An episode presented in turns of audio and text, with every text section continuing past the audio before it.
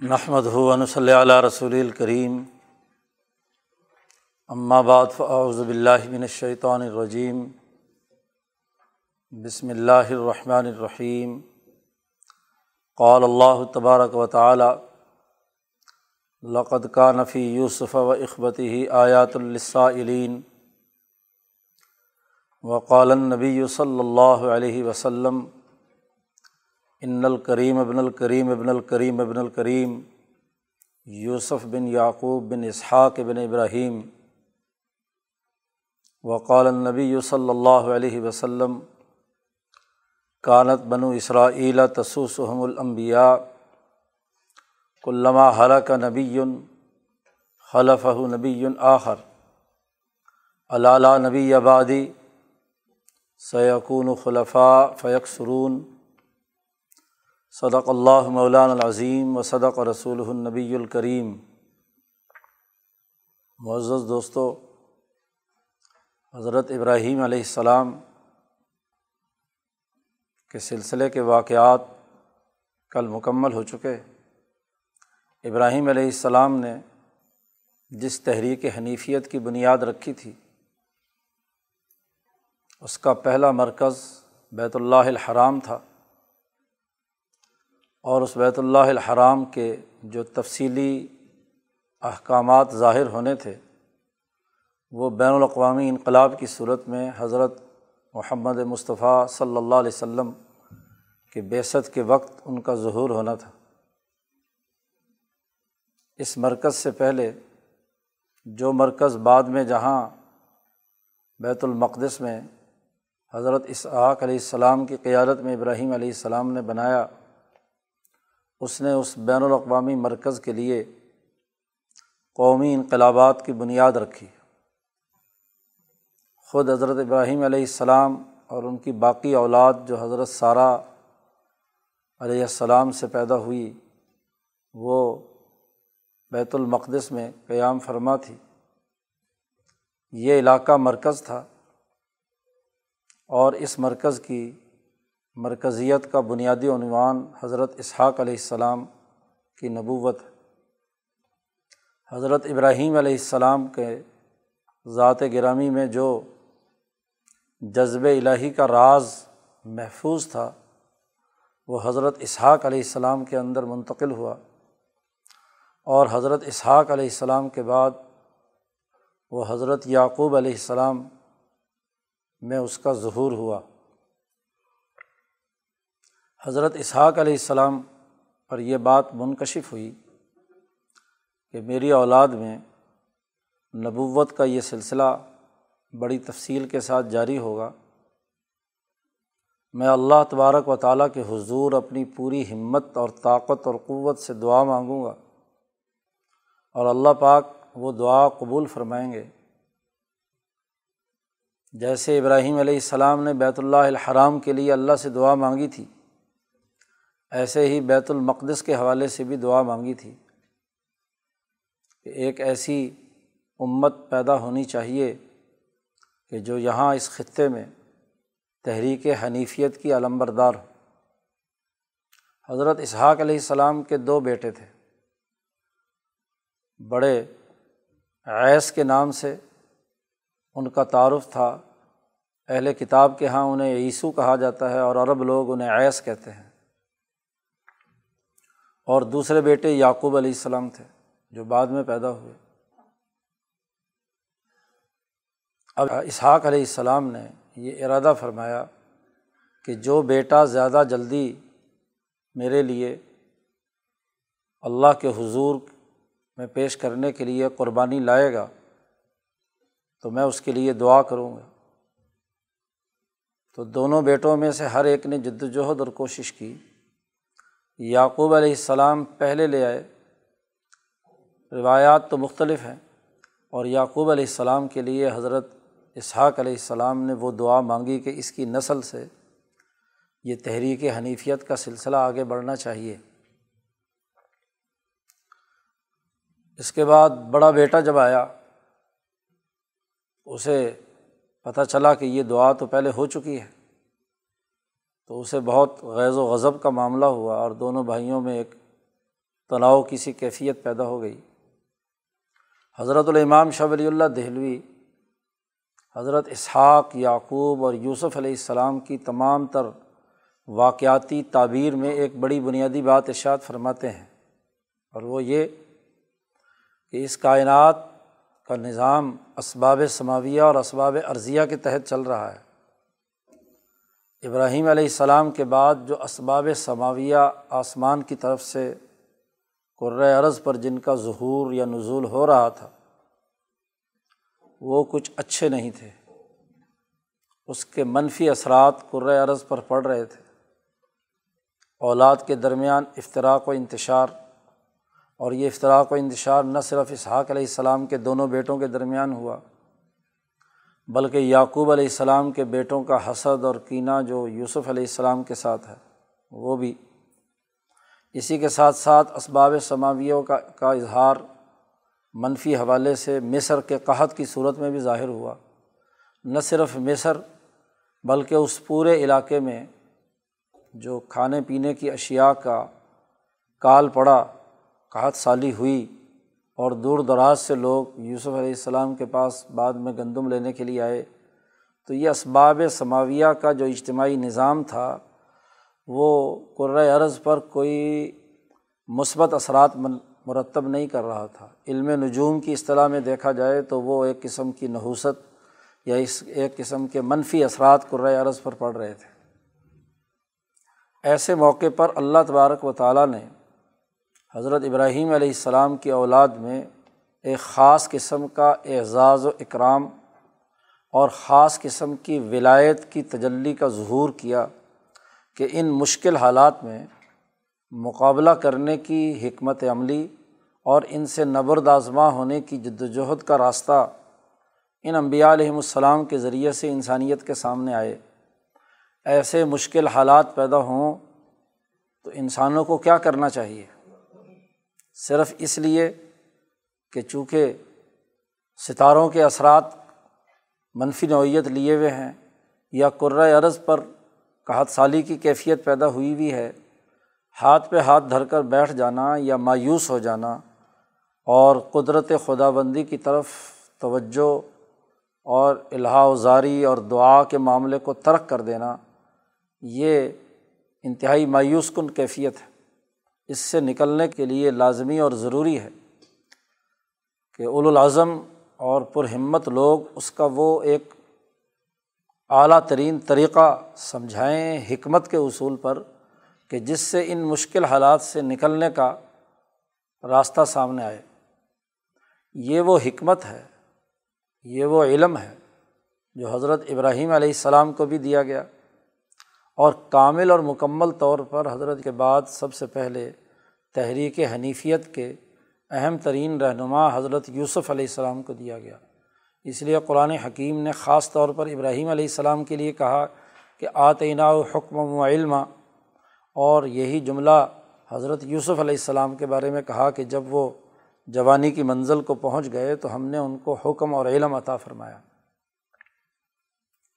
دونوں بھائیوں کی اس کشمکش کے نتیجے میں ایس اور یعقوب کی، یعقوب کو اپنی جان بچانے کے لیے بیت المقدس کے علاقے سے بھاگنا پڑا۔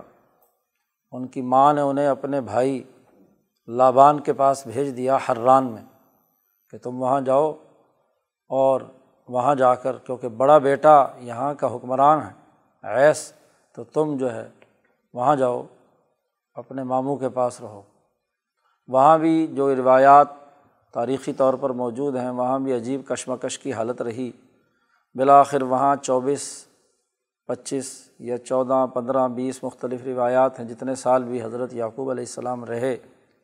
اور وہاں ان کی بیٹیوں سے، ماموں کی بیٹیوں سے شادی ہوئی۔ بڑی سے بھی کچھ اولاد ہوئی اور چھوٹی سے بھی اولاد ہوئی۔ اس زمانے میں دونوں بہنوں سے شادی کرنا کوئی معیوب نہیں تھا۔ ہاں جی شرعی طور پر کوئی ممانعت نہیں تھی، تو بڑی بہن سے بھی ان کے سات آٹھ بیٹے ہوئے اور دوسری بہن سے دو بیٹے ہوئے، حضرت یوسف علیہ السلام اور حضرت بنیامین۔ پھر ان دونوں کو ان کے والد نے کوئی لونڈیاں دی تھیں، تو ان سے بھی کوئی چار پانچ بچے پیدا ہوئے۔ کل بارہ تعداد بنتی ہے حضرت یعقوب علیہ السلام کی اولاد کی۔ اور وہاں کچھ عرصہ رہنے کے بعد وہ وہاں سے واپس تشریف لائے۔ بیت المقدس میں حضرت یعقوب علیہ السلام جب یہاں سے جا رہے تھے بیت المقدس سے، اس علاقے سے جو الخلیل جہاں ٹھہرے ہوئے تھے، حبرون اسے کہتے ہیں، تو وہاں سے جا رہے تھے، تو ان کی جان چونکہ بچی تھی، تو ایک جگہ پر انہوں نے پتھر کی نشانی لگائی تھی کہ یہ اس جگہ پر، چونکہ اللہ نے میری دعا قبول کی ہے، مجھے میری جان بچائی ہے، تو میں ضرور اللہ کا گھر بناؤں گا۔ واپسی پر وہ آئے تو انہوں نے اس جگہ بیت المقدس کی پہلی تعمیر یعقوب علیہ السلام نے کی۔ بعد میں حیکل سلیمانی حضرت سلیمان علیہ السلام نے اس کی تعمیر کی ہے۔ تو یہ بیت المقدس کی تعمیر حضرت یعقوب علیہ السلام نے کی اور ان کے کل یہ بارہ بیٹے ہیں۔ واپس آئے، خیر بھائی سے صلاح ہو گئی، اس کے ساتھ رہے اور حضرت اسحاق علیہ السلام بھی اس وقت تک موجود تھے۔ تو ایک اکٹھا خاندان رہا۔ اور پھر حضرت اسحاق علیہ السلام کا انتقال ہوا، پھر بڑے بھائی کا انتقال ہوا، پھر یعقوب علیہ السلام اس خاندان کے سربراہ بن گئے۔ اسی اسنا میں جب وہ بیت المقدس کی تعمیر کر رہے تھے تو فرشتے نے سے ملاقات ہوئی، نبی ہیں، اور فرشتے نے کہا کہ تمہارا اصل نام تو اسرائیل ہے۔ ہاں جی یعقوب تو اس لیے کہ بعد میں پیدا ہوئے تھے تو ماں باپ نے یعقوب رکھ دیا۔ تو تم آئندہ سے اپنے آپ کو اسرائیل کہا کرو۔ تو اسرائیل لقب ہے یا نام ہے؟ یا اللہ کی طرف سے یعنی اللہ کا بندہ، اللہ کی بندگی کا مرکز بنایا تھا۔ ہاں جی بیت اللہ بیت اللہ بنایا تھا، بیت مقدس جو ہے اس کی تعمیر کی تھی۔ اس لیے تم آئندہ سے اسرائیل ہو۔ اس سے یہ بنی اسرائیل کا سلسلہ جو متعارف ہوا ہے، تو یہ یعقوب علیہ السلام کی اولاد میں ہے۔ بارہ بیٹوں میں ہے۔ اب یہاں حضرت یوسف علیہ السلام، جن کی پیدائش حران میں ہو چکی تھی یہاں جب تشریف لائے تو چھوٹی بیوی جو راحیل ہے، حضرت یعقوب علیہ السلام کو اس سے زیادہ تعلق تھا اور ان کے یہ دو بیٹے تھے، حضرت یوسف علیہ السلام اور بن یامین ان کی والدہ بھی چونکہ حسین ترین تھی اور وہ حسن جو ہے ان کی والدہ کی طرف سے اور خود یعقوب علیہ السلام کی طرف سے، جو حضرت ابراہیم علیہ السلام کی طرف سے حسن چلا آ رہا تھا، تو جمالیات اور حسن کا شاہکار حضرت یوسف علیہ السلام کی صورت میں پیدا ہوا تھا، تو اللہ تبارک و تعالیٰ کی طرف سے یعقوب علیہ السلام کو اس بات کا پتہ چل گیا کہ یوسف علیہ السلام اب اس پوری تحریک اسرائیلیت کے، اس تحریک حنیفیت کے آئندہ کے امام ہوں گے اور نبوت ان تک منتقل ہوگی۔ اگرچہ بنی اسرائیلی تاریخ میں تو باقی تمام حضرات کو بھی انبیاء کہنے کی انہوں نے جسارت کی ہے، لیکن تحقیقات سے یہی بات ثابت ہوتی ہے اور قرآن حکیم بھی نے بھی جو انداز اور اسلوب اپنایا ہے، اس کے مطابق نبی صرف یوسف علیہ السلام ہی تھے۔ اس حدیث سے جو ابھی خطبے میں تلاوت کی، اس سے بھی یہی پتہ چلتا ہے کہ نبی اکرم صلی اللہ علیہ وسلم سے پوچھا گیا کہ کریم کون ہے؟ تو انہوں نے کہا کہ کریم جس کا باپ بھی کریم، معزز، جس کا اس کا باپ بھی معزز، اس کا باپ بھی معذب، یہ سب معزز لوگ جو ہیں، معززین، وہ یوسف بن یعقوب بن اسحاق بن ابراہیم ہیں۔ تو یہ معزز خاندان کے چار افراد کا پورا تسلسل کے ساتھ نبی اکرم صلی اللہ علیہ وسلم نے تذکرہ کیا۔ یہ بخاری مسلم کی حدیث ہے، جس میں حضرت ابراہیم علیہ السلام سے لے کر یوسف علیہ السلام تک امبیا کا جو اعزاز و اکرام ہے، اس کی نشاندہی کی گئی ہے۔ شاہ صاحب فرماتے ہیں، یوسف علیہ السلام کا تفصیلی واقعات تمام لوگ سنتے رہتے ہیں۔ اس پورے واقعے کے ضمن میں دو بڑی اہم اور بنیادی باتوں کی طرف امام شاہ ولی اللہ دہلوی نے توجہ دلائی ہے۔ ایک تو یہ کہ حضرت ابراہیم علیہ السلام اللہ کے اسم الولی کے ماتحت پیدا ہوئے ہیں۔ ولایت خاصہ ولایت قبرا کا ایک خاص خصوصی جو اظہار ہے دنیا میں کسی نبی پر اگر ہوا ہے تو حضرت یوسف علیہ السلام ہے۔ اس میں الولی جو ذات باری تعالیٰ کے اسماء میں سے ہے، اس کا مظہر ہے دنیا میں۔ پھر ولایت کی حقیقت اور ولی کے معنیٰ اور مفاہیم پر بڑی تفصیلی بحث حضرت شاہ صاحب نے خیر کثیر میں کی ہے کہ عام طور پر لوگ ولی کے تین معنیٰ بیان کرتے ہیں۔ ایک تو ولیہ یلی قاروبہ یقربو کے معنیٰ میں قریبی کو کہتے ہیں۔ اس معنیٰ مشترک کے لیے بھی ولایت کا لفظ استعمال کیا جاتا ہے۔ دوسرا، ولایت کا لفظ جو ہے، تولی سے، حکمرانی سے، سیادت سے، بادشاہت سے، والی جس سے آتا ہے، سلطان جس سے آتا ہے، جس کے معنیٰ میں سلطنت، بادشاہت، ولایت، حکومت، اتھارٹی ہاں جی رہنمائی اور سیادت وغیرہ کے معنیٰ پائے جاتے ہیں۔ ایک یہ دوسرا معنیٰ عام طور پر لوگ مفسرین اور لغت والے لوگ بیان کرتے ہیں۔ اور تیسرا معنیٰ شاہ صاحب فرماتے ہیں کہ وہ ہے کہ جس میں ولی کا معنیٰ صرف محبوب یعنی سب سے زیادہ محبوب، سب سے زیادہ ہاں جی قریب کے معنیٰ میں یہ استعمال کیا جاتا ہے۔ محبت کے معنیٰ کے لیے لفظ ولایت کے دو چیزوں کے درمیان ولی الحمیم بڑا گہرا، گہری محبت ہے، بڑا گہرا رشتہ ہے۔ عام طور پر جو لغویین ہیں، وہ ولی کے معنیٰ میں ان تین ہی چیزوں کا مشترکہ طور پر تینوں کے لیے استعمال بیان کرتے ہیں۔ سیاق و سباق سے پتہ چل جاتا ہے کہ یہ ولایت حکمرانی کے معنیٰ میں ہے، یہ ولایت محبت کے معنیٰ میں ہے یا یہ لفظ ولایت جو ہے وہ قرابت کے معنیٰ میں ہے، رشتہ داری کے معنیٰ میں ہے۔ لیکن شاہ صاحب فرماتے ہیں کہ میرے نزدیک اس کا ایک اور منفرد معنیٰ ہے، وہ اس کا بطن رابع ہے۔ اس لفظ کے، ہر لفظ کے جو معنی ہوتے ہیں، ان معانی کا ایک خاص ہاں جی اس لفظ کی معنویت کے اندر اظہار ہوتا ہے۔ تو جتنے اس کے معنی ہوتے ہیں، وہ اس کے بتون ہوتے ہیں۔ تو یہ تین بطن تو عام طور پر بیان کیے جاتے ہیں۔ لیکن میرے نزدیک ایک چوتھا بطن بھی ہے، بلکہ ایک پانچواں بطن بھی ہے۔ یہ بڑی اہم بات جس کی طرف امام شاہ ولی اللہ صاحب نے توجہ دلائی ہے۔ شاہ صاحب فرماتے ہیں کہ جو اس میں ولی، جس کا بطن رابع ہے وہ وہ ہے جس کے بارے میں حضرت یوسف علیہ السلام نے خود اللہ کے سامنے جب یہ پورا واقعہ وائنڈ اپ ہوا ہے، آخر میں جب سب بھائی جو ہیں سجدہ ریز ہیں، ماں باپ بھی سجدہ کیے ہوئے ہیں اور حکمرانی یعقوب یوسف علیہ السلام کی نقطۂ عروج پر ہے، تو وہاں حضرت یوسف علیہ السلام کی اپنی دعا ہے فاطر السماوات والارض، انت ولی فت دنیا والآخرہ۔ کہ اے اللہ تو میرا ولی ہے، دنیا میں بھی اور آخرت میں بھی۔ یہ خود یوسف علیہ السلام نے جس بات کا اظہار کیا ہے، یہ ولایت اور ہی نوعیت کی ہے۔ اور یہ ایک ایسی ولایت ہے کہ جو بہت سے معانی اور مفاہیم پر مشتمل ہے۔ شاہ صاحب نے فرمایا کہ یہ القرب، القدیم ذاتی الازلی، یہ قرب ذاتی، ازلی پر دلالت کرتا ہے۔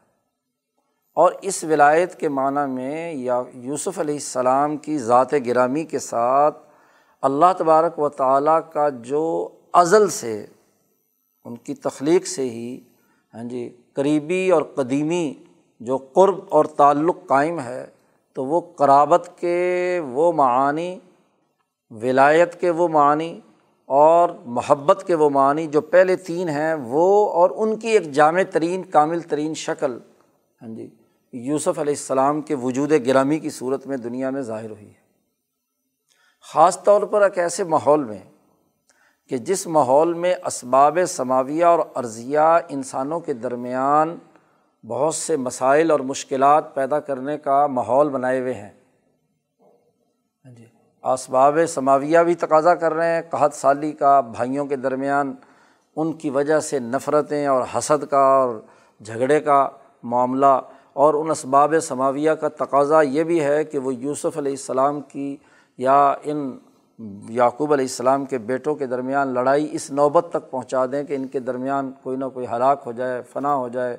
حسد یہاں تک پہنچ گیا کہ یوسف علیہ السلام کے قتل کے منصوبے بننے شروع ہو گئے، وغیرہ وغیرہ۔ ایسے موقع پر حضرت یوسف علیہ السلام کے وجود گرامی پر ولایت کا وہ غلاف اللہ نے چڑھایا۔ ولایت کا وہ تعلق قرب ذاتی ازلی کا ہوا۔ کہ قدم قدم پر جہاں جہاں بھی یوسف علیہ السلام کو مشکلات پیش آئیں، سترہ اٹھارہ موقع امام شاہ ولی اللہ نے نشاندہی کی ہے کہ وہاں جو واقعات کا تسلسل ہے، خواب دیکھنے سے لے کر اور حکمرانی کے اختتام تک جو صورت یوسف میں تفصیل سے اللہ نے قصہ بیان کیا ہے، تو ہر ہر مرحلے پر حضرت یوسف علیہ السلام کے ساتھ اللہ کی محبت، اللہ کا قرب اور ابراہیم یوسف علیہ السلام کی ولایت اور سیادت اور سلطنت اور حکمرانی کے مظاہر نظر آتے ہیں۔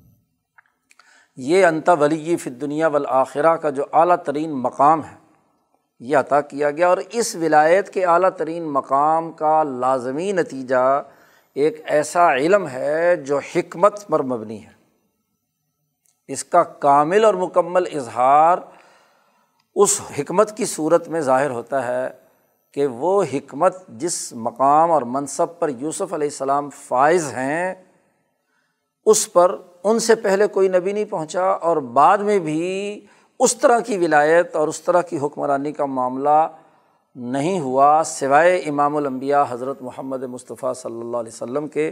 اور اسی ہاں جی نسبت سے ہی یوسف علیہ السلام نے جو دعا مانگی تھی کہ مجھے صالحین کے ساتھ شامل کر دے، والحقنی بصالحین تو صالح میں سب سے صالح ترین جو انسان دنیا میں کائنات میں ہیں، وہ حضرت محمد مصطفیٰ صلی اللہ علیہ وسلم ہیں۔ تو اپنی اس ولایت کے قرب میں وہ اس میں جامع المحمدی صلی اللہ علیہ وسلم کے ساتھ لحوق کی دعا بھی کر رہے ہیں کہ میں ان کے ساتھ شامل ہو جاؤں، ان کی اجتماعیت کا حصہ بنوں، ان کے ہاں جی اس میں شمار ہوں، ان کے لیے راہ ہموار کرنے والا بنوں، حکمت کے اصول پر۔ تو دوسری جو بڑی خصوصیت حضرت یوسف علیہ السلام کو اللہ پاک نے عطا فرمائی، اس تولی یا ولایت یا ولی کے اسم کے ذریعے سے وہ الحکمت، دنیا میں وہ حکمت عملی کہ جس حکمت عملی کے تحت ان چیلنجز کو قبول کرنا اور ان کی مشکلات کو سمجھنا، مشکلات کو حل کرنا اور پھر قومی سطح کا ملکی نظم و نسق قائم کرنا، معاشی نظام بنانا انسانیت کی مشکلات کو دور کرنے کے طریقۂ کار سوچنا، گویا کہ ایک مکمل قومی سطح کا سیاسی اور معاشی انقلاب پیدا کر دینا اپنی حکمت سے۔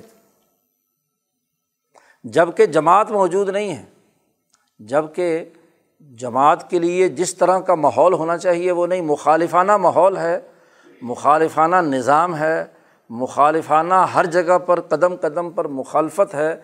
لیکن یوسف علیہ السلام کی اولوالعظمی اور وہ جو چند نوجوان جیل میں انہوں نے تیار کیے تھے، ان کے ساتھ مل کر ایک چھوٹی سی جماعت کے ذریعے سے وہ پورا نظم و نسق قائم کیا اور نہ صرف مصر کی بھوک دور کی، بلکہ گرد و نواح کے تمام علاقوں کی، خاص طور پر یہ الخلیل حبرون اور یہ حران اور یہ ہاں جی جو ابراہیم علیہ السلام کی اولاد کا یہ سارا ہاں جی قرۂۂ عرض پر جو پھیلی ہوئی جگہ تھی، یہ یمن تک کے تمام علاقے جو ہیں، ان کی بھوک دور کرنے کا ایک نظام بنایا۔ تو اس ولایت کا لازمی نتیجہ الحکمت کی صورت میں حضرت ہاں جی یوسف علیہ السلام پر ظاہر ہوا۔ اور اس پورے واقعے میں ان دونوں جی چیزوں کا، ولایت کا بھی اور الحکمت کا بھی اظہار قدم قدم پر ہمیں نظر آتا ہے۔ پھر شاہ صاحب نے ایک اور عجیب منفرد بات یہ بھی کہی ہے کہ یوسف علیہ السلام حکمت عملی میں مخالفانہ ماحول میں رہ کر حکمت کے اصول پر نظام بنانے کی جد وجہد اور کوشش جبکہ وہ خود اکیلے ہیں۔ ہاں جی تو ایسے ماحول میں جو یوسف علیہ السلام نے کام کیا ہے تو اس کا ایک بطن رابع بھی ہے۔ اور وہ بطن رابع ولایت اور حکمت کا یہ ہے کہ اس کی ایک جامع ترین شخصیت اس میں جامع المحمدی حضرت محمد مصطفیٰ صلی اللہ علیہ وسلم کا ظہور بھی ہے۔ اور نہ صرف یہ، بلکہ شاہ صاحب نے اگلی ایک اور بات تفہیمات الہیہ میں اس سے بھی بڑھ کر کی ہے، اور وہ یہ کہ قیامت کے قریب آ کر یوسف علیہ السلام کا ایک قائم مقام پیدا ہوگا۔ اور وہ قائم مقام ایسے ہی مشکل حالات میں حکمت کے اصول پر انقلاب کے بنیادی اثاثی امور واضح کرے گا، حکمت عملی واضح کرے گا۔ ایک جگہ پر ایک اشارتاً بات کی ہے اور دوسری جگہ پر بڑی سراہتاً شاہ صاحب نے بات کی ہے کہ اللہ پاک نے مجھ پر جو علوم کا فیضان کیا ہے، انوار غیب جو من پر منکشف کیے ہیں اور جس کے نتیجے میں میں نے یہ تعویر الحادیث جیسی کتاب لکھی ہے اور علوم انبیاء کی تعبیر و تشریح کا کام کیا ہے، تو میں آج اس زمانے میں ہاں جی قائم مقام ہوں یوسف علیہ السلام کا، نائب یوسف علیہ السلام۔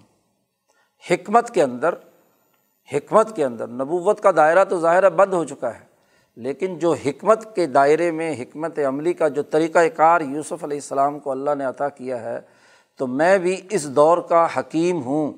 اس دور میں اس دور کا زبان میرے میرے پاس ہے اور میں ہی حکمت کے اصول پر وہ تمام امبیا علیہم السلام کے علوم طریقۂ کار اور اس کی بنیاد پر مخالفانہ ماحول میں رہتے ہوئے جد وجہد اور تبدیلی کا عمل اس کا راستہ ہموار کرنے والا ہوں۔ تو یہ اس زمانے میں میں نائب یوسف علیہ السلام ہوں۔ خطبات و مقالات میں مولانا عبید اللہ سندھی نے، جہاں تاریخی واقعات امام شاہ ولی اللہ کے بیان کیے ہیں۔ وہاں یہ جملہ نقل کیا ہے کہ حضرت امام شاہ ولی اللہ نے دعویٰ کیا ہے کہ میں نائب یوسف علیہ السلام ہوں حکمت میں۔ اب یہ حکمت جس کی اساس پر یوسف علیہ السلام نے دنیا میں کردار ادا کیا ہے، وہ حضرت یوسف علیہ السلام کے واقعے میں ہمیں مختلف مراحل میں نظر آتی ہے۔ اس ولایت کا سب سے پہلا اظہار جو ہوا ہے، اب یہاں خود قرآن حکیم نے بھی کہا ہے کہ یوسف علیہ السلام اور ان کے بھائیوں کے اس پورے واقعے میں آیات السائلین نشانیاں ہیں، آیات ہیں۔ شاہ صاحب نے اس کی تعبیر کی ہے عنایات الہیہ سے کہ اللہ نے ازل میں جو عنایت یوسف علیہ السلام کے وجود گرامی کے ساتھ ہاں جی شامل فرما دی تھی، تو وہ عنایات کا اظہار ہوا ہے۔ اور سب سے پہلا عنایت کا اظہار یہ ہے کہ حضرت یوسف علیہ السلام کو اپنی ابتدائی جوانی میں وہ خواب آتا ہے۔ جس خواب میں وہ یہ دیکھتے ہیں کہ میں نے دیکھا کہ گیارہ ستارے اور سورج اور چاند مجھے سجدہ کر رہے ہیں۔ رعی تو احدہ عاشرہ کوکبن و شمس والقمرہ ہاں جی رعی تو ہم لی ساجدین، کہ وہ مجھے سجدہ کر رہے ہیں۔ اگرچہ بنی اسرائیلیوں کے ہاں تو ان ستاروں کے نام بھی انہوں نے بیان کیے ہیں کہ فلاں فلاں ستارے تھے۔ ہاں جی گیارہ ستارے۔ اور نبی اکرم صلی اللہ علیہ وسلم سے ایک یہودی نے پوچھا بھی، جبرائیل علیہ السلام نے آپ صلی اللہ علیہ وسلم کو بتلا بھی دیا اور آپ صلی اللہ علیہ وسلم نے انہیں آگے بیان کیا تو اس نے کہا کہ ہاں واقعی یہی ہیں۔ تو ایک روایت کے مطابق تو وہ ستارے بھی ہیں۔ ممکن ہے کہ انہیں ستاروں کے زیر اثر یہ گیارہ بھائی جو ہیں، جو دنیا میں ان کی جو گویا کہ نمونہ ہیں، تو یہ وہی ہوں، گیارہ کے گیارہ۔ تو بہرحال یہ خواب دیکھنا، یہ پہلی عنایت تھی۔ یوسف علیہ السلام ولایت کے جس اعلیٰ مقام پر اپنی ابتدائی زندگی سے تھے، تو ولی کامل ہونے کے ناطے نبوت کے اعلیٰ ترین منصب پر فائز ہونے سے پہلے ہی ہر نبی پہلے ولی ہوتا ہے اور پھر اس کے بعد منصب نبوت اللہ کی طرف سے عطا کیا جاتا ہے۔ تو اس ولایت کے حالت میں ہی انہیں مستقبل کا ایک پورا نقشہ ان کے ذہن میں آیا ہے۔ جو زیادہ سمجھدار ذہین و فتین اور پاکیزہ انسان ہوتا ہے، اس کے خیالات بھی بہت اونچے ہوتے ہیں۔ اور جیسے بہادر آدمی بہادری کے خیالات سوچتا ہے۔ ایسے ہی ہاں جی جو الاظم امبیا علیہم السلام ہیں، وہ ان کی زندگی میں جو واقعات وقوع پذیر ہونے ہیں، تو آخری نقشہ ان کے ذہن میں سب سے پہلے آ گیا کہ وہ ان کی حکمرانی قائم ہے۔ سورج بھی، چاند بھی اور جناب تمام کے تمام لوگ مجھے سجدہ کر رہے ہیں۔ ولایت کے اعلیٰ ترین مقام پر یوسف علیہ السلام فائز ہیں، یہ خواب دیکھتے ہیں۔ تو یہ عنایت الہیہ سب سے پہلے یہ ظاہر ہوئی اور انہوں نے یہ قصہ اپنے والد گرامی حضرت یعقوب علیہ السلام کو بتلایا۔ یعقوب علیہ السلام اس کی تعبیر سمجھ گئے اور کہا کہ دیکھو، یہ اپنے بھائیوں کو نہ بتانا، یہ خواب۔ کہیں اس کے نتیجے میں تمہیں کوئی نقصان نہ پہنچے، کیونکہ جو دوسرے اسباب سماویہ ہیں، وہ اس بات کا تقاضا کرتے ہیں کہ یوسف علیہ السلام کے ساتھ حسد ہوگا۔ خود نبی کرم صلی اللہ علیہ وسلم کی ایک حدیث موجود ہے کہ جو آدمی جو کوئی اچھا کام کرنے کی، اس کو کوئی اللہ نے نعمت عطا کی ہو اور اس کا موقع ایسا ہو کہ جس کے اظہار کی ضرورت نہیں، وہ چپکے سے کرنا چاہیے۔ جی کیونکہ ہر نعمت والے کے حاصدین بہت ہوتے ہیں۔ جی جو جس کے پاس نعمتیں ہوتی ہیں، تو حسد کرنے والے جو ہیں، ان کے حسد کے منفی اثرات ضرور پڑتے ہیں۔ جو غیر ضروری طور پر نعمت کا اظہار تمام کے سامنے قبل از وقت کرنا تو ویسے ہی درست نہیں ہے، اور اظہار کرنا دوسروں کے سامنے یہ بھی مناسب نہیں ہے کیونکہ حاسدین پیدا ہوتے ہیں۔ اور یہ حسد کا جو ایک اثر ہے، وہ ضرور مرتب ہوتا ہے۔ جیسے حاسد کے دماغ سے نفرت کی شعائیں جس کو محسود کے لیے نکلتی ہیں، تو وہ محسود کے وجود پر، جسم پر ظاہر ان کا کوئی نہ کوئی اثر ہوتا ہے۔ ہاں اگر وہ طاقتور قوتوں والا ہو تو مقابلہ کر پاتا ہے، ورنہ تو حسد کے اثرات بھی ظاہر ہوتے ہیں۔ تو حضرت یعقوب علیہ السلام نے منع کیا کہ دیکھو، یہ خواب اپنے بھائیوں کو مت بتلانا۔ لیکن اس کے بعد سے حضرت یعقوب علیہ السلام نے خاص طور پر حضرت یوسف علیہ السلام کی محبت ان کے ساتھ تعلق بڑھ گیا۔ ظاہر ہے کہ وہ اولاد جو مشن کی وارث بننے والی ہو، کیونکہ محبت جو کسی نبی باپ کی اپنے بیٹے کے ساتھ ہوتی ہے، وہ کوئی دنیاوی مقاصد اور مفاد کے لیے نہیں ہوتی۔ جیسے دنیا میں لوگ اپنے اس اولاد سے زیادہ محبت کرتے ہیں کہ جو دنیا میں زیادہ کما کر لائے یا امید ہوتی ہے کہ یہ کمائے گا زیادہ، تو اس کی کیا ہے؟ اچھا دیکھ بھال کرنی چاہیے، جو کماؤ پتر ہوتا ہے، اس کی عزت ہوتی ہے اور جو کمانے والا نہیں ہوتا، اس کو لوگ اہمیت نہیں دیتے۔ تو یہ تو دنیاوی معاملات ہیں، لیکن امبیا علیہم السلام جب کسی سے محبت کرتے ہیں تو دنیاوی کمائی کا معاملہ نہیں ہے۔ بیٹے بارہ برابر ہیں دنیا کے اعتبار سے تو، لیکن وہ بیٹا جس کے بارے میں یہ اندازہ ہوا کہ یہ ان علوم نبوت کا حامل بنے گا جو ابراہیم اور اسحاق علیہ السلام سے چلے آ رہے ہیں تو اس بیٹے کے ساتھ ایک فطری محبت اور تعلق حضرت یعقوب علیہ السلام کا بڑھ گیا۔ اب بھائیوں کا حسد یہیں سے شروع ہو گیا۔ اب اس حسد کے موقع پر جب بھائیوں نے پوری نفرتوں کے ساتھ پلاننگ کی، جیسا کہ قرآن حکیم نے بیان کیا کہ اس کو ختم کر دیا جائے۔ چنانچہ قتل کے فیصلے ہو رہے ہیں۔ اور تقریباً باقی سب لوگ متفق ہیں۔ ایک بھائی درمیان میں سے، جیسا کہ قرآن حکیم کہتا ہے کہ ایک بھائی نے درمیان میں کہا کہ بھائی تمہارا مقصد اس کو باپ سے دور کرنا ہے نا، تو بجائے قتل کرنے کے اس کو کنویں میں پھینک دو۔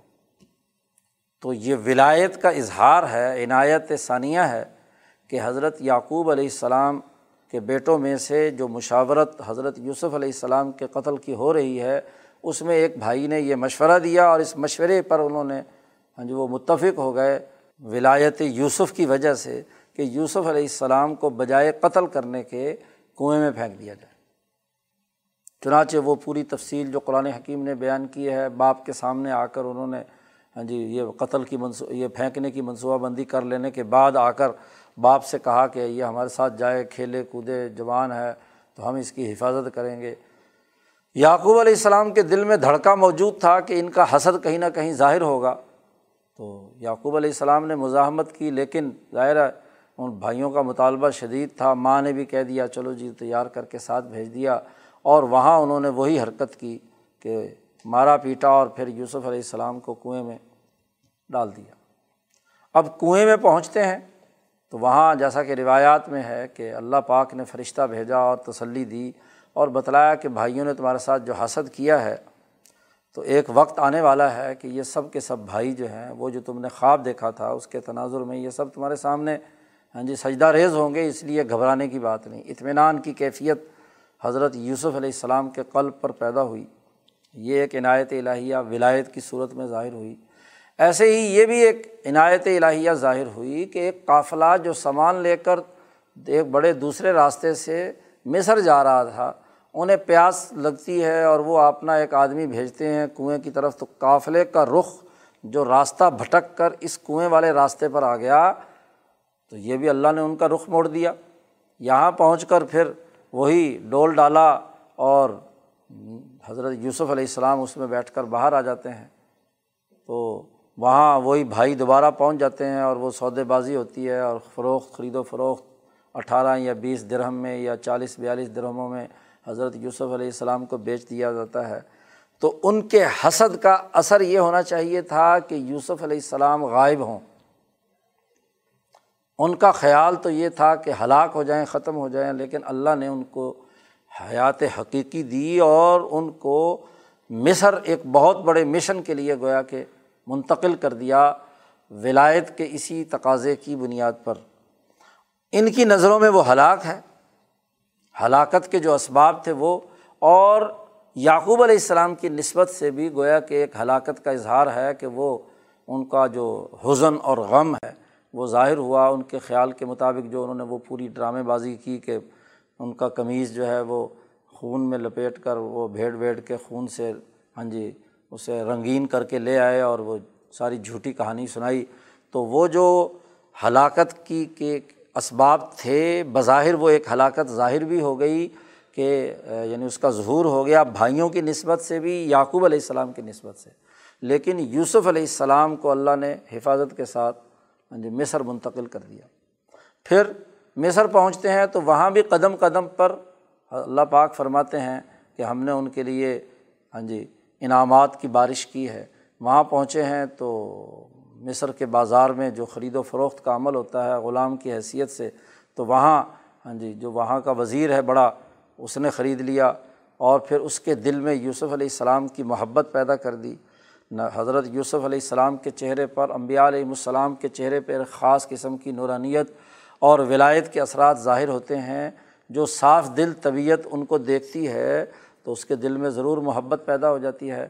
جیسے موسا علیہ السلام کے بارے میں اللہ پاک نے کہا کہ والقی تو علیہ کا محبت منی، کہ میں نے اپنی محبت آپ کے چہرے پر ڈال دی کہ جیسے ہی فرعون کے محل میں داخل ہوئے تو حضرت آسیہ کے دل میں تو میں حقیقی محبت اور فرعون کے دل میں بھی ہاں جی نفرت کی وہ شدت نہیں کہ جو وہ قتل کرنے تک پہنچے۔ تو وہ ہاں جی اپنی بیوی کی وجہ سے یا ماحول کی وجہ سے اس کے دل میں بھی ایک نرمی سی آ گئی کہ چلو، ہم اگر اس کو بیٹا بنا سکیں تو بنا لیں گے۔ بالکل بےآنی ہی یہاں بھی یوسف علیہ السلام کا جو معصوم چہرہ، آپ کی جو چہرے سے نکلنے والے انوار اور وجاہت، جو ولایت کا لازمی تقاضا ہے، اس کو دیکھ کر ہاں جی وزیر نے خرید لیا بہت مہنگے داموں میں اور پھر لے جا کر بیوی سے کہتا ہے، زلیخا سے کہ اس کو عزت کے ساتھ رکھو، یہ ہمارا، ہم اسے بیٹا بھی بنا سکتے ہیں اور اور ہمارے کوئی کام آ سکتا ہے یہ۔ تو اس لیے تو شاہ صاحب فرماتے ہیں کہ اس جو عزیز مصر ہے، اس کے دل میں محبت کا پیدا ہونا اور زلیخا کے دل میں محبت کا پیدا ہونا کہ اس کو یہاں رکھ کر اس کی تعلیم و تربیت کریں اور اس سے نفع اٹھائیں۔ یا بیٹا بنا لیں۔ تو یہ اعزاز و اکرام دیا اور اسی کو اللہ پاک نے فرمایا کہ ہم نے وکزال کا مکنا لی یوسف فل عرض ہم نے زمین میں یوسف علیہ السلام کے لیے ہاں جی ٹکانا بنا دیا اور وہ ایک بہت ہی عزت کی حالت میں چلے گئے۔ نعمت قبرا سے پہلے اب انہیں حکمرانی کے آداب سکھانے تھے۔ جیسے موسا علیہ السلام کو فرعون کے دربار میں پہنچا کر ہاں جی بہت سارے علوم اور حکمت اور سسٹم چلانے کے طور طریقے ہاں جی سکھائے گئے۔ تو ایسے ہی یوسف علیہ السلام وزیر اعظم صاحب کے ہاں جی گھر کے اندر رہنا شروع ہوئے اور ذہین آدمی ہیں، فتین آدمی ہیں۔ تو اللہ پاک فرماتے ہیں کہ وہاں جب حضرت یوسف علیہ السلام اپنی جوانی کی عمر کو پہنچے بالا اشدہ ہو اب وہ مختلف ہاں جی راویوں نے، مختلف محدثین نے، مختلف اس کی حد بیان کیا، کسی نے پچیس سال، کسی نے تیس سال اور کسی نے چالیس سال کی عمر کو یوسف علیہ السلام پہنچتے ہیں، تو وہاں حضرت یوسف علیہ السلام کو اللہ پاک کہتے ہیں ہم نے حکم بھی دیا اور علم بھی دیا۔ یہاں حکمت کا ظہور ہونا شروع ہوتا ہے اور یوسف علیہ السلام اس اعلیٰ عقل سے، جو جذب الہی کے ذریعے سے حضرت یوسف علیہ السلام کے وجود میں منتقل ہوئی ہے، اس عقل نے گرد و پیش کا مشاہدہ شروع کر دیا۔ جو حکمرانوں کے ایوانوں میں فیصلے ہو رہے ہیں، فیصلہ سازی کا طریقہ کیا ہے؟ کام کاج کے اصول کیا ہیں؟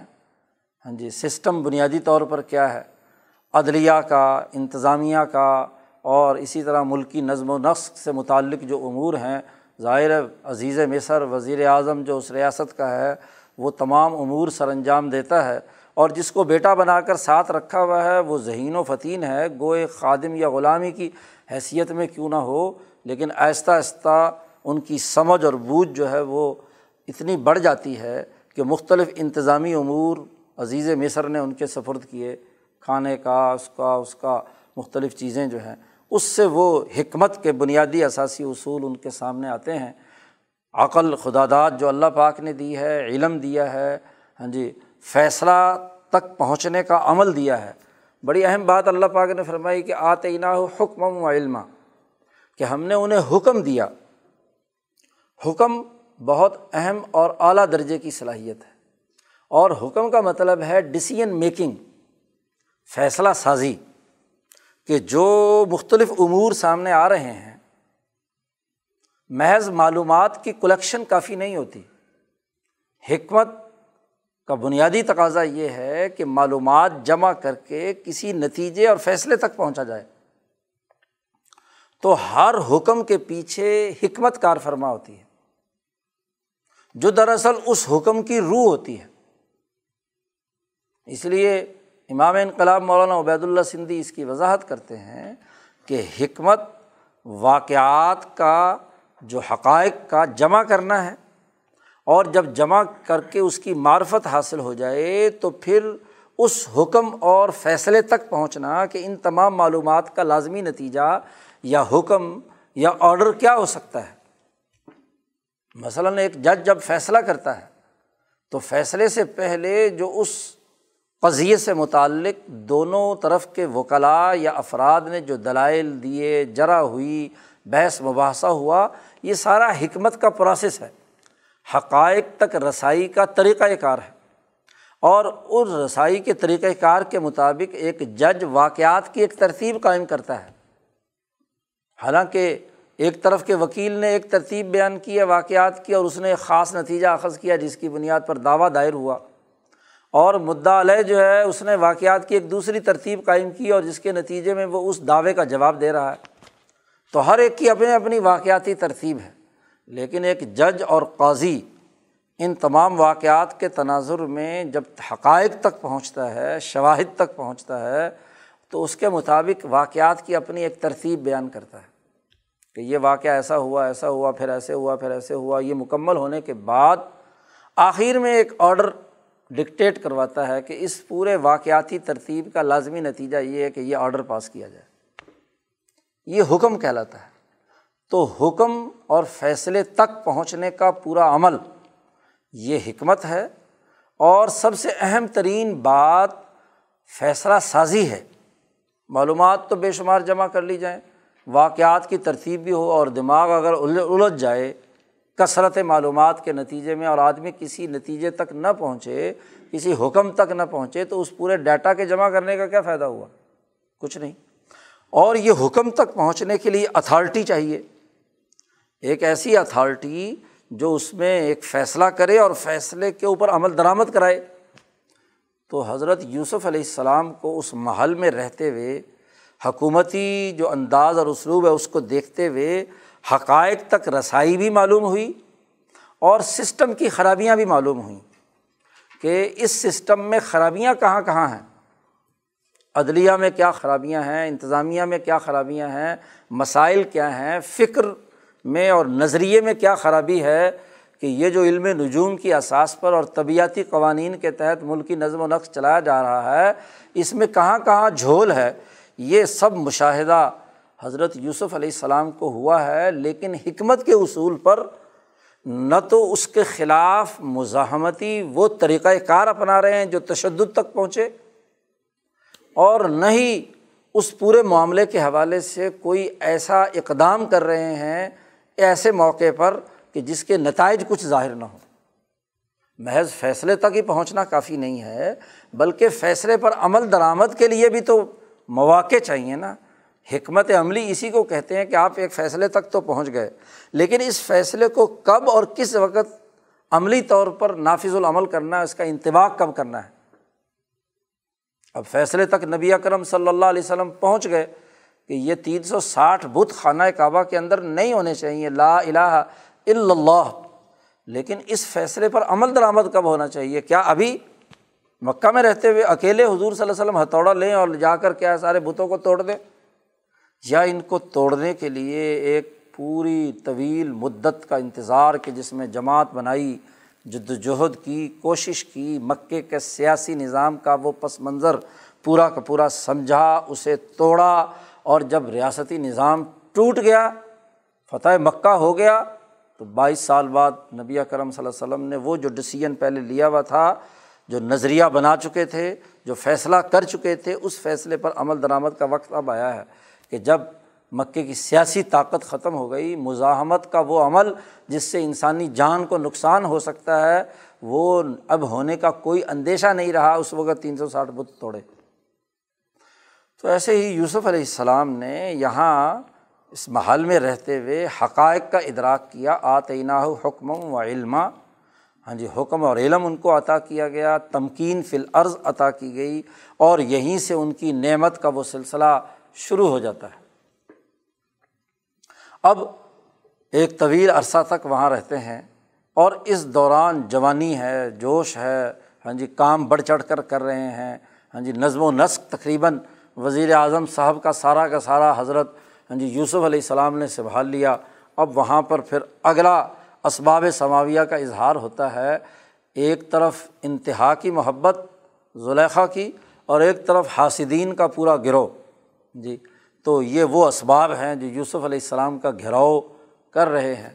اور اس گھیراؤ کا جو سب سے اہم ترین پہلو اور وہاں کے سسٹم کی جو سب سے بڑی خرابی ظاہر ہوئی وہ اس واقعے سے ہوئی جو قرآن حکیم نے بیان کیا ہے کہ زلیخا کی محبت اس انتہا کو پہنچی کہ اس محبت کے نتیجے میں وہ اندھی ہو گئی اور جس کو کل کو بیٹا بنایا تھا، جس کو کل کو اپنا غلام اور خادم بنایا تھا، آج وہ اس کے ساتھ منفی تعلق قائم کرنے کی دعوت دے رہی ہے۔ جیسا کہ قرآن حکیم نے تفصیل سے بیان کیا کہ یہ بہت امتحان کا موقع ہے۔ دروازے بند کر لیے، سات دروازوں تک بند کر کے اس نے اپنے آپ کو تیار کیا اور یوسف علیہ السلام کو برائی کا اشارہ کیا۔ اب آپ دیکھیے کہ اس وقت یوسف علیہ السلام بھی جوانی کے عروج پر ہیں اور وہ لڑکی جو ہاں جی زلیخا ہے، وہ بھی اس وقت شباب پر ہے۔ ایسے موقع پر اللہ تبارک و تعالیٰ نے حضرت یوسف علیہ السلام کی حفاظت فرمائی۔ ولایت کا، تولی کا اظہار ہوا۔ بظاہر اسباب ایسے ہیں کہ اس گناہ سے بچنے کا کوئی راستہ نہیں ہے۔ نہ عزیز مصر دیکھ رہا ہے، نہ دنیا کا کوئی اور انسان دیکھ رہا ہے۔ اور جو عورت گناہ کی دعوت دے رہی ہے، وہ بھی اکیلی اور یوسف علیہ السلام بھی اکیلے اور جوان۔ یہاں امام شاہ ولی اللہ دہلوی رحمۃ اللہ علیہ نے عصمت انبیاء پر بڑی تفصیلی گفتگو فرمائی ہے۔ اور وہ ایک بڑی لاجواب تحقیق ہے۔ قرآن حکیم میں یہ جو جملہ آتا ہے اس پر مفسرین عام طور پر پریشان ہیں اور طرح طرح کی طویلات کرتے ہیں۔ ہاں جی۔ قرآن حکیم میں اللہ نے فرمایا ہے ولاقد ہمت بھی و ہم بہا کہ اس خاتون نے ارادہ کیا برائی کا وہ ہم بہا کہ یوسف علیہ السلام کے دل میں بھی خیال آیا ہمہ بہا لولا ارا برحان ربی۔ اب لوگ اس جملے کو ہمت کے اوپر آ کر وقف کرتے ہیں۔ وقف کی تعویل بیان کرتے ہیں اور ہمہ بہا کو لولا ارا برحان ربی کے ساتھ جوڑ رہے ہیں۔ امام شاہ ولی اللہ دہلوی نے اس کی حقیقت واضح کی ہے کہ دیکھو عصمت کے دو دائرے ہوتے ہیں۔ عصمت کے دو دائرے ہیں۔ ایک عصمت کا دائرہ وہ ہے جو کسبی ہے۔ جن لوگوں کی ملکیت عالیہ نہیں ہوتی صافلہ ہوتی ہے۔ انسانوں کے حوالے سے جو گفتگو شاہ صاحب نے جبلت کے حوالے سے گفتگو کی ہے کہ انسان بہیمیت اور ملکیت کا مجموعہ ہے۔ اور جن لوگوں کی بہیمیت عالیہ ہو اور بلند ہو اور ملکیت صافلہ ہو یا بہیمیت بھی کمزور ہو، وہ اعمال اور اقوال والے لوگ ہوتے ہیں جن کو تشب و بالملائکہ کی ریاضت اور محنت کرنی پڑتی ہے۔ اور ایک وہ لوگ ہوتے ہیں جن کی ملکیت عالیہ ہوتی ہے اور بہیمیت شدیدہ اور صفیقہ ہوتی ہے اور ان کے درمیان تصالو ہوتا ہے۔ یہ تمہید پیش نظر رکھیے۔ پھر یہ جو لوگ ہیں، کمزور ملکیت والے، یہ دنیا میں ریاضتیں کرتے ہیں یعنی اپنی بہیمیت کو کنٹرول کرنے کے لیے۔ اور بہیمیت اگر ضعیفہ ہو تو جلدی کنٹرول ہوتی ہے، اور اگر زیادہ طاقتور ہو تو زیادہ شدت کے ساتھ انہیں اپنی بہیمیت کو کنٹرول کرنے کے لیے بارہ بارہ پندرہ پندرہ سال جنگلوں میں ہاں جی ریاضتیں کرنی پڑتی ہیں۔ اور اس ریاضت کے دوران وہ اپنی بہیمیت کے جو تقاضے ہیں، کھانے، پینے، شہوت اور جنسی تمام تعلقات، ان تمام کے حوالے سے اتنی سخت اور شدید ریاضت کرتے ہیں کہ اس بہیمیت میں خیال بھی نہ آئے کسی جنسی تعلق کا۔ اور بعض مجذوبین تو یہاں تک بڑھ کر کے اپنے اعضائے تناسل کاٹ لینا اور باقی سارے جو امراض معاملات ہیں انتہا تک پہنچ کر منفیت کے رخ پر چلے جاتے ہیں۔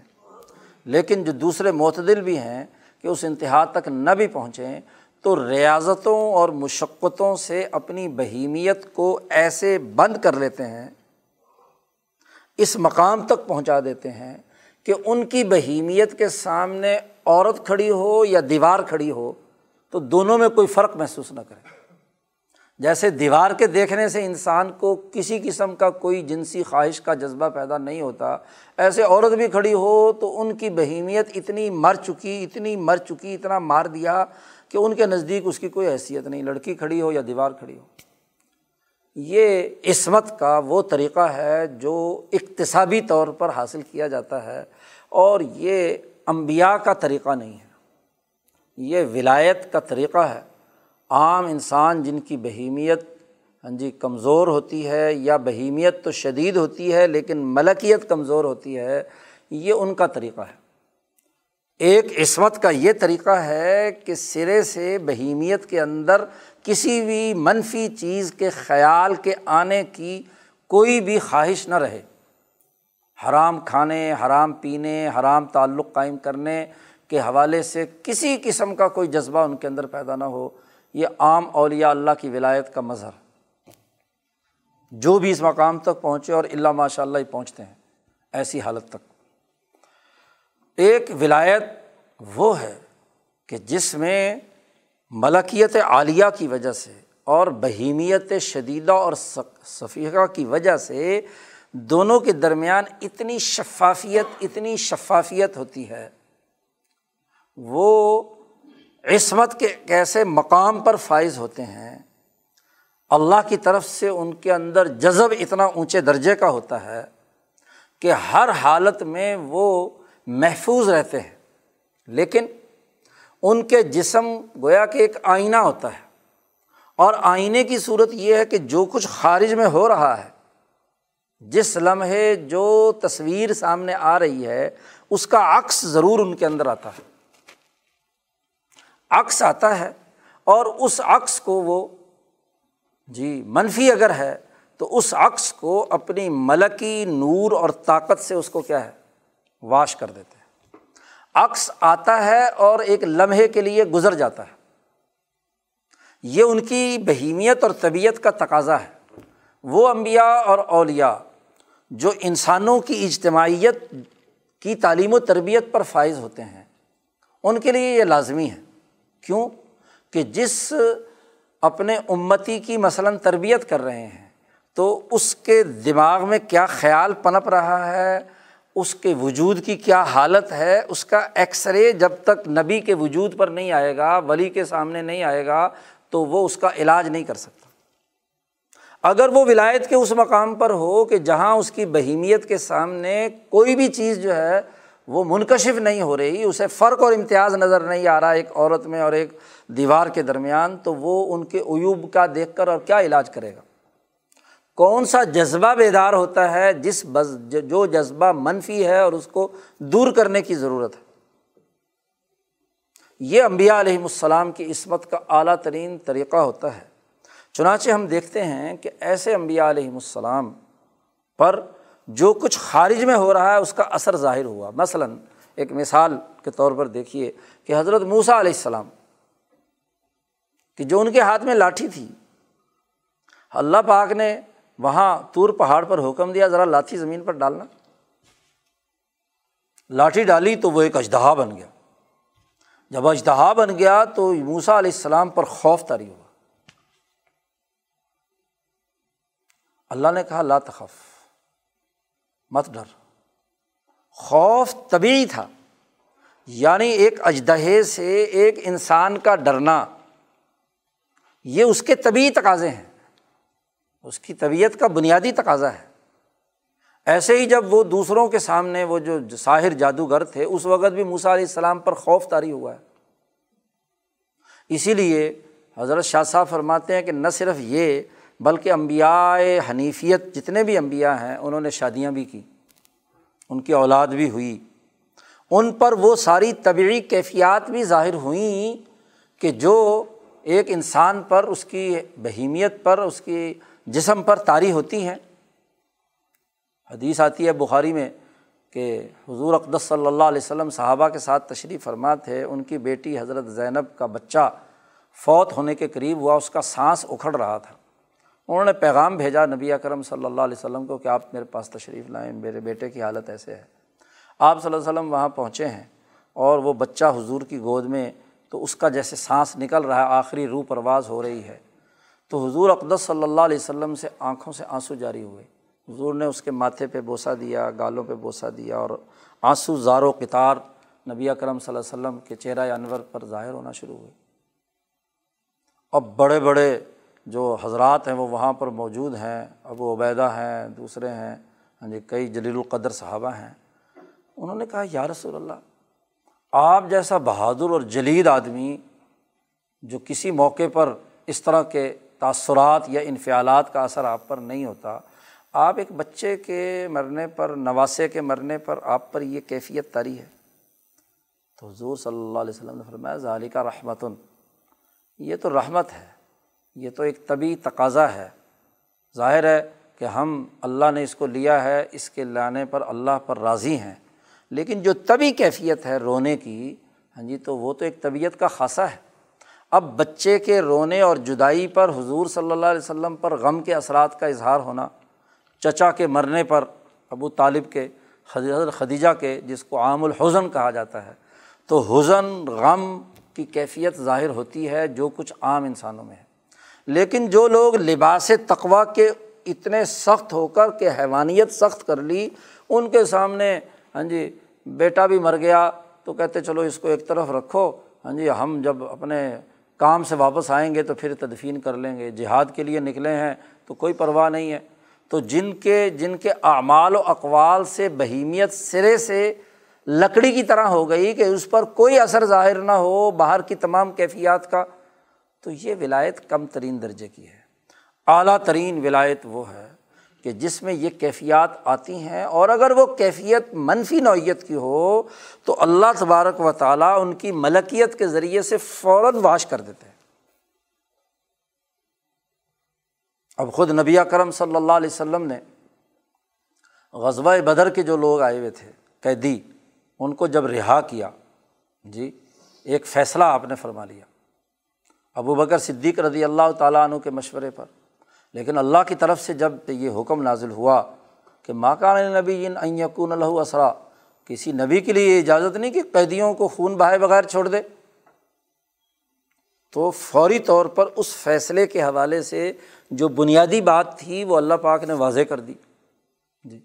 تو اس طرح کے معاملات امبیا علیہم السلام پر جو عصمت کے اعلیٰ ترین مقام پر فائز ہوتے ہیں ان پر ہوتے ہیں اس لیے کہ ان کی بہیمیت بھی قوی ہے اور ان کی ملکیت بھی قوی ہے اور ان کی ملکیت، ان کی بہیمیت یا حیوانیت کو، ان کی جو روح حیوانی ہے، اس کے اوپر کوئی منفی اثر پڑنے نہیں دیتے کیونکہ تصالو ہوتا ہے ان کے درمیان۔ تو یہاں بھی ایک لمحے کے لیے یوسف علیہ السلام پر وہ ایک لمحہ ظاہر ہوا کہ جس لمحے میں خیال ایک جوان مرد ہے، اس کے سامنے ایک جوان عورت گناہ کی دعوت دے رہی ہے، تو کیا وہ یوسف علیہ السلام بالکل ہی ہاں جی جنسی حوالے سے فارغ تھے؟ نہیں، ان کی جوانی تقاضا کرتی ہے کہ خیال آیا، لیکن لولا ارا برحان ربی ہی شاہ صاحب فرماتے ہیں کہ فوری طور پر جس لمحے ابھی وہ خیال ہی صرف وسوسے کی صورت میں آیا، اور وسوسا قبول کر لینا یا وسوسے کا آنا کوئی بری بات نہیں ہے۔ وسوسا آدم علیہ السلام نے بھی قبول کیا۔ ہاں جی وسوسا خیال آیا تو وسوسا یوسف علیہ السلام پر آیا۔ لیکن فوری طور پر ان کے والد جن کو وہ شاعر اللہ سمجھتے تھے، جن کے ساتھ ان کی محبت تھی، حضرت یعقوب علیہ السلام کی تصویر سامنے آ گئی۔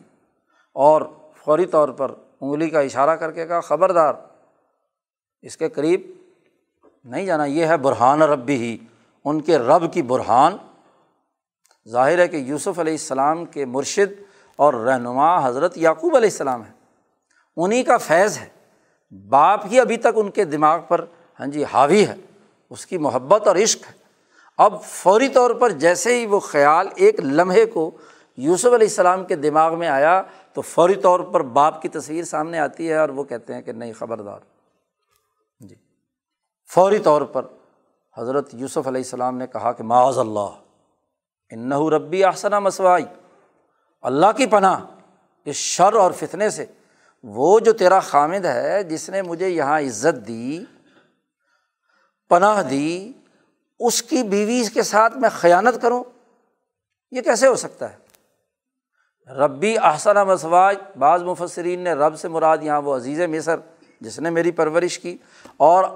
بعض بعض دوسرے مفسرین نے کہا کہ اللہ تبارک و تعالیٰ جس نے مجھے یہاں پناہ دی ہے، برہانہ ربی ہی دیکھا اور دیکھتے ہی اللہ کے پناہ مانگی۔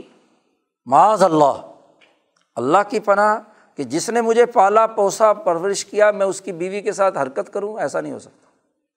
اور وہاں سے دوڑ لگا دی۔ یوسف علیہ السلام نے۔ دروازے کھلتے چلے گئے۔ اور اب وہاں وہ عورت جس پر حیوانیت اور شیطانیت چڑھی ہوئی ہے اور وہ پورے طریقے سے تیار ہے۔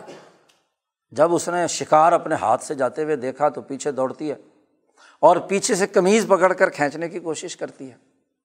تو کمیز پیچھے سے پھٹ جاتا ہے۔ ہوا یہ کہ جب دروازے کھول کر یوسف علیہ السلام باہر نکلتے ہیں تو عزیز مصر سامنے کھڑا ہے۔ اب منظر نامہ بدل گیا۔ وہ عورت جو حیوانیت کی عروج پر تھی، مکاری اس کی دیکھیے کہ آتے ہی فوراً کیا پینترا بدل گئی۔ اور پینترا بدل کر عزیز مصر سے کہتی ہے کہ تیرے گھر والوں کے ساتھ جو بری نیت کا فیصلہ ارادہ کرے، اس کے ساتھ کیا ہونا چاہیے؟ ماں جزاؤ۔ ہاں جی من ارادہ جو آدمی برائی کا ارادہ کر رہا ہے تیری بیوی کے ساتھ، اس کی کیا سزا ہونی چاہیے؟ اس کو تو سوائے گرفتار کرنے کے اور قتل کرنے کے اور کوئی نہیں ہونا چاہیے۔ اب ایک نیا امتحان۔ پہلا امتحان ایک مشکل ترین جس سے گزر کر یوسف علیہ السلام آئے تو ولایت نے حفاظت کی۔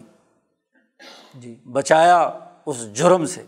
اور اب جرم سے بچ کر آ رہے ہیں تو وہاں الٹا ایک اور الزام لگ گیا۔ کہ جو مجرم ہے وہ الزام عائد کر رہا ہے تہمت عائد کر رہا ہے بہتان تراشی کر رہا ہے عزت کو بٹا لگا رہا ہے۔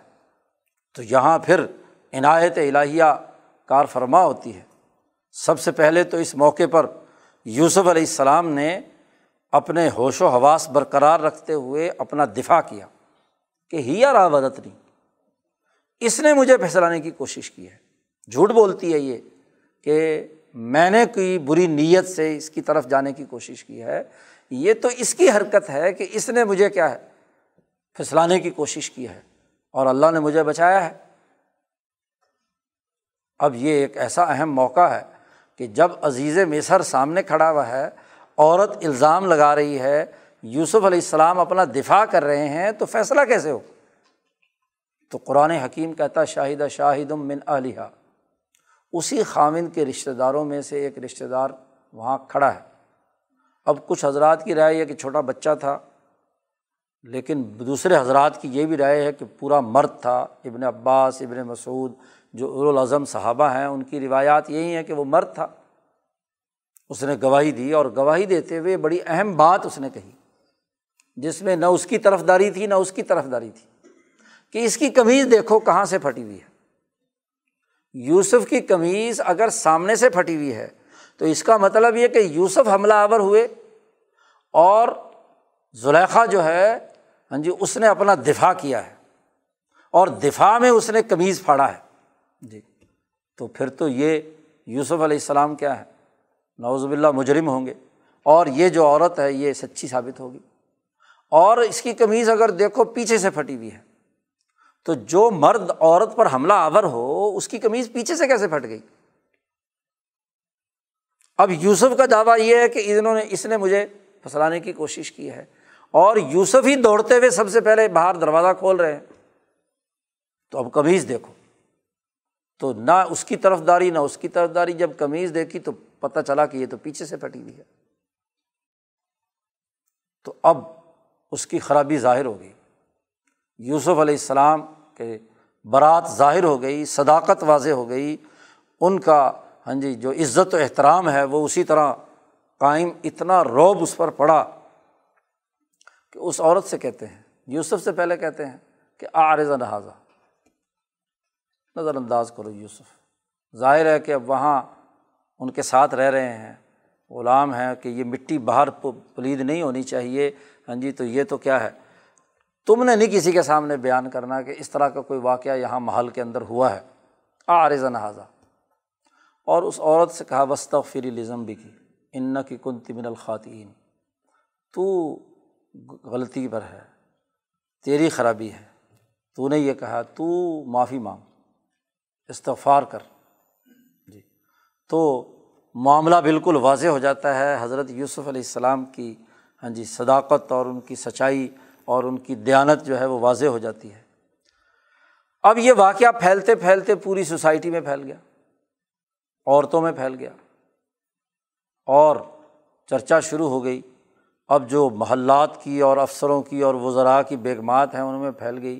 اور وہاں بڑا عیب سمجھا جاتا تھا کہ ایک غلام کے ساتھ ایک شہزادی اور ایک حکمران خاتون جو ہے، وہ عشق کے پیچے لڑائے۔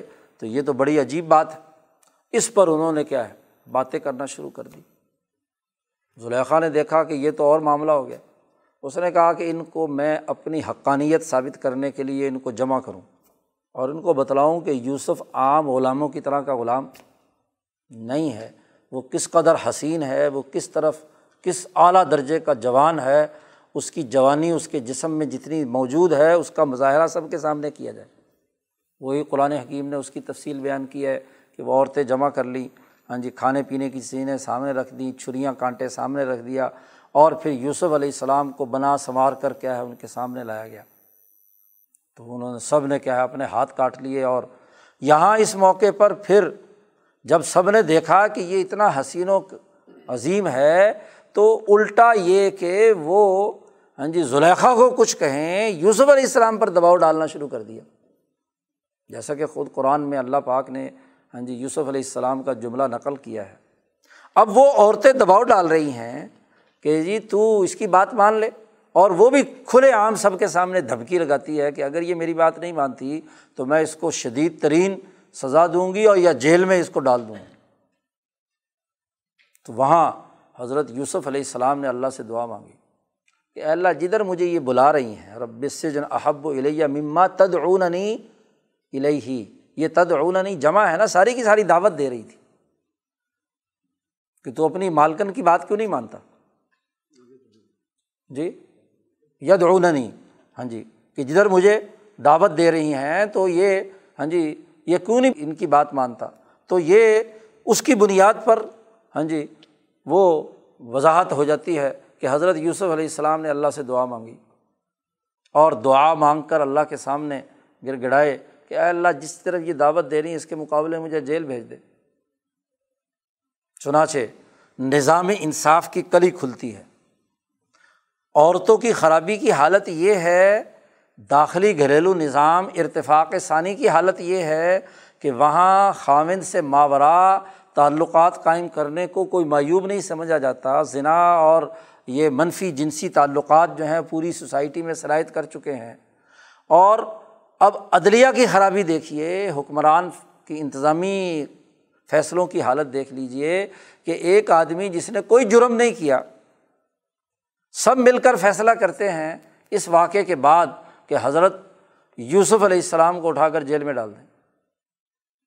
تو یہ وہاں کی عدالتی نظام کے منہ پر کتنا بڑا تماچا ہے کہ وہ یوسف علیہ السلام کو کیا جیل میں ڈال رہے ہیں۔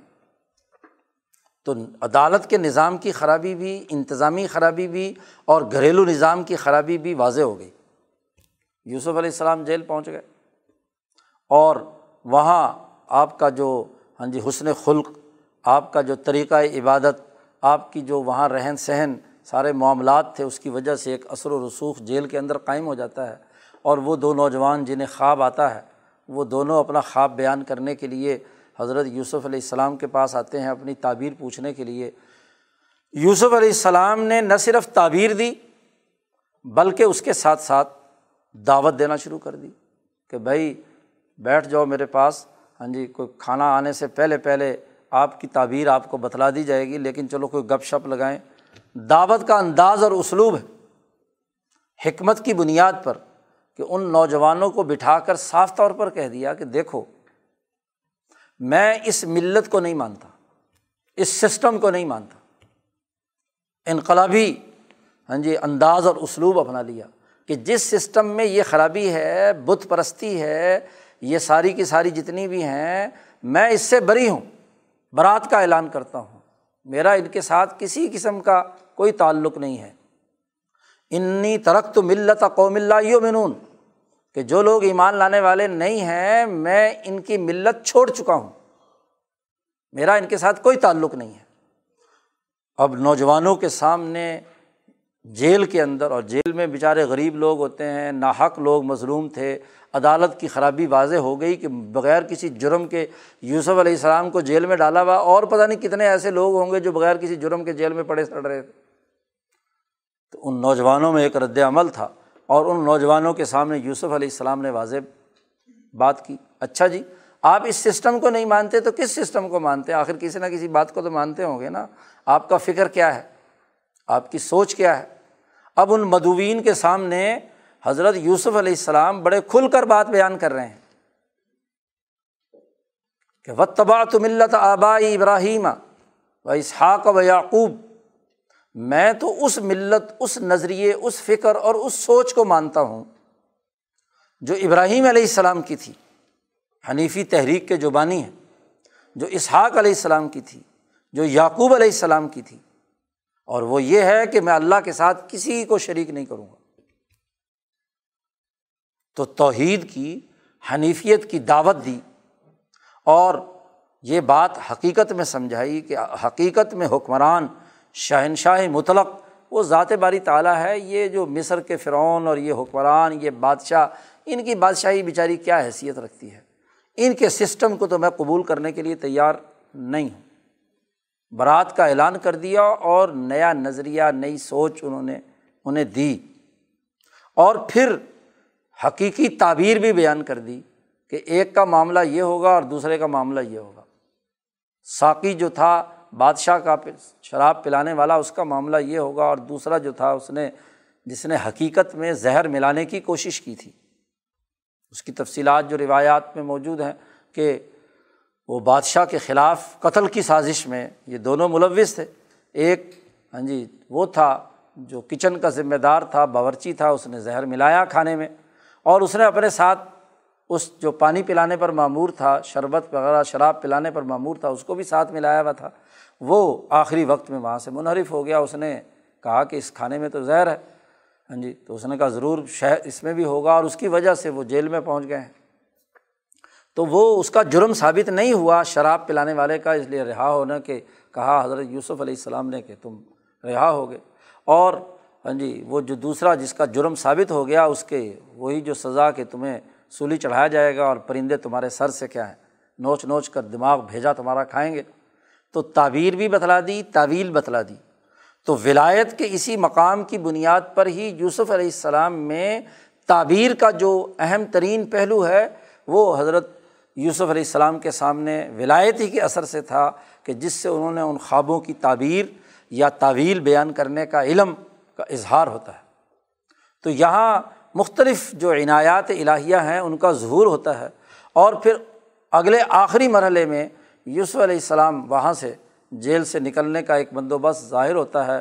اور وہ اسباب سماویہ کے نتیجے میں جو قحط سالی کا عمل پوری سوسائٹی پر ہوا اور اس سوسائٹی کے بچاؤ کے لیے اس کے بادشاہ کے دل میں وہ خواب آتا ہے کہ سات گائیں جو موٹی تازی ہیں، انہیں سات دبلی گائیں جو ہیں وہ کھا جاتی ہیں، ختم کر دیتی ہیں۔ ایسے ہی سات والیاں سرسبز دیکھیں اور سات جو ہیں وہ بالکل مریل دیکھیں۔ اب خواب کی تعبیر کے لیے بادشاہ پریشان ہے اب یہاں اگلا مرحلہ شروع ہوتا ہے کہ جہاں ٹکراؤ ہے اس بنیادی فکر و علم سے جس کی اساس پر وہ نظام چل رہا تھا۔ چونکہ پورا نظام علم نجوم کی اساس پر چل رہا ہے۔ طبیعتی قوانین کی بنیاد پر چل رہا ہے۔ ستاروں کے سعادت اور نحوست کی بنیاد پر وہاں کے پروہتوں کا نظام چل رہا ہے۔ تو بادشاہ سلامت نے کہا کہ لوگ جو اس سسٹم کے والی وارث ہیں نا، جو فکری رہنما ہیں، وہ آئیں، علم نجوم کے پوتھیاں کھولیں ذائچے بنائیں اور اس خواب کی مجھے تعبیر بتلائیں۔ آج یہ خواب دیکھا ہے، کل دیکھا ہے، پرسوں دیکھا ہے۔ اب اسباب سماویہ ہی کے نتیجے میں یہ سب کچھ ہو رہا تھا۔ لیکن عقل ماری گئی۔ علم نجوم کا وہ دائرہ جس کے نتیجے سے یہ اثرات سارے مرتب ہونے تھے، اب انہوں نے جب پوتھیاں کھولیں تو یہ بات سرمایہ پرستانہ ماحول میں نہیں سمجھ میں آ سکتا۔ کہ کمزور سات گائیں طاقتور سات گائےوں کو کیسے کھا سکتی ہیں؟ کیونکہ طاقتور ہی چھوٹے کو ہڑپ کرتا ہے، کمزور کو کھاتا ہے۔ یہ عجیب الٹا خواب ہے کہ جی طاقتور کو غریب کھا گئے۔ اب اس کا تعلق علم نجوم کی بنیاد پر نہیں تھا۔ علم نجوم کے تو تمام ذائچے بتلا رہے تھے کہ نحوست پڑ رہی ہے قحط پڑ رہا ہے ہاں جی طاقتور چھوٹے کو کھا رہا ہے۔ اب یہ معاملہ علم نجوم سے اوپر کی طاقتوں کا تھا، مالا اعلیٰ کی قوتوں کا تھا۔ ابراہیم علیہ السلام کے زمانے میں مالا اعلیٰ کی طاقتیں ایکٹیو ہو چکی ہیں۔ علم نجوم کا جو ابراہیم سے پہلے کا جو اثرات قرۂۂ عرض پر ہونے کا نظام تھا، وہ ابراہیم علیہ السلام کی زمانے میں مالا اعلیٰ کی طاقت سے توڑ دیا گیا۔ ماہک النجوم حضرت ابراہیم علیہ السلام ہے تو علم نجوم کے جو اثرات اور نتائج ہیں، وہاں تک ان کی رسائی تھی اور وہ ذائچہ جو بھی بناتے، اس کے نقطۂ نظر سے یہ خواب جو ہے، کوئی حیثیت نہیں رکھتا۔ اس لیے انہوں نے کہا، بادشاہ سے ازغاس و حلامن یہ ایسے پراگندہ خیال ہیں۔ لگتا ہے بادشاہ صاحب نے رات کو روٹی زیادہ کھائی ہے، تو گندم غبار دماغ میں چڑھا ہے۔ تو اس طرح کے الٹے سیدھے ہاں جی بادشاہ کو خواب آنے شروع ہو گئے ہیں۔ تو اس کا حقائق سے کوئی تعلق نہیں اور واقعی علم نجوم کے تقاضوں کے اعتبار سے تو اس کا علم نجوم کے حقائق کے اعتبار سے تو کوئی تعبیر نہیں بنتی تھی۔ لاکھ سر پھٹک لیے، سارے بڑے بڑے نجومی ظاہر کر لیے، سب لوگ بڑے بڑے آئے ذائچے ادھر ادھر سے ملائے ہاں جی ستاروں کے گھر اور خانے دیکھے ہاں جی ان کی جو ہاں جی صورت حال بن رہی تھی وہ بلکہ جو رمل کے نمائندے تھے، علم الخطوط کے جو نمائندے تھے، علم الاعداد کے جو نمائندے تھے، علم نجوم کے جو نمائندے تھے یعنی جو علم حضرت ادریس علیہ السلام کے زمانے میں جو حق تھا، دیا گیا تھا، اس علم کی بنیاد پر وہ اپنے تانے بانے جوڑ رہے ہیں۔ جبکہ یہ جو خواب ہے، اس کا تعلق مالا اعلیٰ کی قوتوں کے ساتھ تھا۔ اللہ کی عنایت یہ ہوئی کہ اس ملک پر اب رحم کرنا ہے اور حضرت یوسف علیہ السلام کے ذریعے سے ہونا ہے، تو اس ملک پر رحم کے لیے اللہ پاک نے جو اس ملک کا نمائندہ قوم کا جو سربراہ تھا، بادشاہ اس کو خواب دکھایا۔ تو یہ مالا اعلیٰ کے خوابوں میں سے ایک خواب تھا۔ وہاں کے عالم مثال کی جھلک میں سے ایک جھلک تھی جو اس کو بادشاہ کو دکھائی گئی ہے۔ اب اس کا علم سوائے یوسف علیہ السلام کے اور کسی کے پاس نہیں ہے۔ مالا اعلیٰ کی قوتوں سے ربط یوسف علیہ السلام کا ہے۔ اسی لیے جب یوسف علیہ السلام، جب تمام جتنے بھی ہاں جی جو نجوم کے ماہرین اور ہر علم کے ماہرین، علوم الحکمت سے متعلق جو ماہرین ہیں، ان کی مہارتیں ناکام ہو گئی، تو پھر وہ جو کئی سال پہلے جس کے سامنے خواب کی سچی تعبیر یوسف علیہ السلام نے دی تھی اور اس نوجوان کو ایک دعوت دی تھی، تو اس نوجوان کو یاد آیا کہ جیل میں ایک ایسا آدمی ہے جو خوابوں کی صحیح صحیح ٹھیک ٹھیک تعبیر بیان کرتا ہے۔ تو اس نے کہا کہ جی مجھے وہاں جانے کی اجازت دی جائے جیل میں۔ جیل کا دروازہ اسپیشل کھلوایا گیا اور جا کر اس نے یوسف علیہ السلام کے سامنے یہ خواب رکھا۔ کہ اس خواب کی کیا تعبیر ہے؟